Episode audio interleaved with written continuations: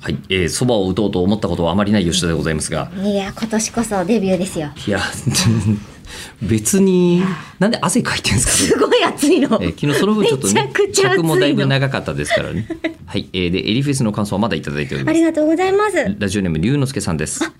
えりこさん、吉田さん、こんばんはこ。んばんはいつもありがとエリフェス参加させていただきました。うはいえーゲストの神原さん、はいえー大場さんとの生朗読セッションは、臨場感、迫力に圧倒され、はいお歌のコーナーは会場一体のクラップが最高に楽しく、楽しかったねクイズコーナーは常人離れしたさえと会場最高列のお客さんまで間近で楽しませてくれる愛情たっぷりのえりこさんが本当に魅力的 であっという間の2時間でしたありがとうぴっごたざいりだまっしたたんです時間あ時間が、はいあらすすごいでしょごいね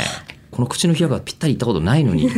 えーそうですよねね、で、えーファンが思うえりこさんの良いところをえりこさんが当てるビンゴゲームでは、笑顔が素敵で仕事に貪欲でファンをよく見ていて横暴と いう、えーまさに解釈、えー解釈一致で見事なビンゴが完成したのですが、はいえーその中でえりこさんから飛び出した珍回答の一つにはいアーツビジョンっぽくないねというのがありました。えこれ自分のいいところビンゴでアーツビジョンっぽくないっていうのをそれをど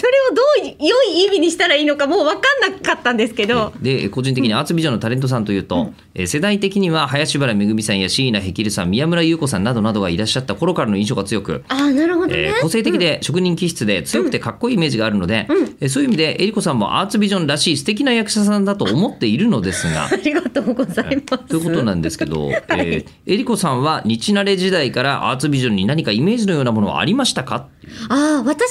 の時にはもう堀江由衣さんがああ、もう筆頭で、うんあの当時ショートカットだったんですよ私堀江さんじゃあえりこさんあわ私がはいはいはいでも、えっと、同じそのカリキュラムだったりとか同じこうルートを最初通る形だったんですね堀江さんと、はいはいだから周りの子たちにそのルートにこうなんて言うんでしょうこうえっと、専攻クラスに入れたりとかっていうところを見てた周りの人たちに「えなんで黒髪ロングじゃないのにそれできるの?」って言われてはだか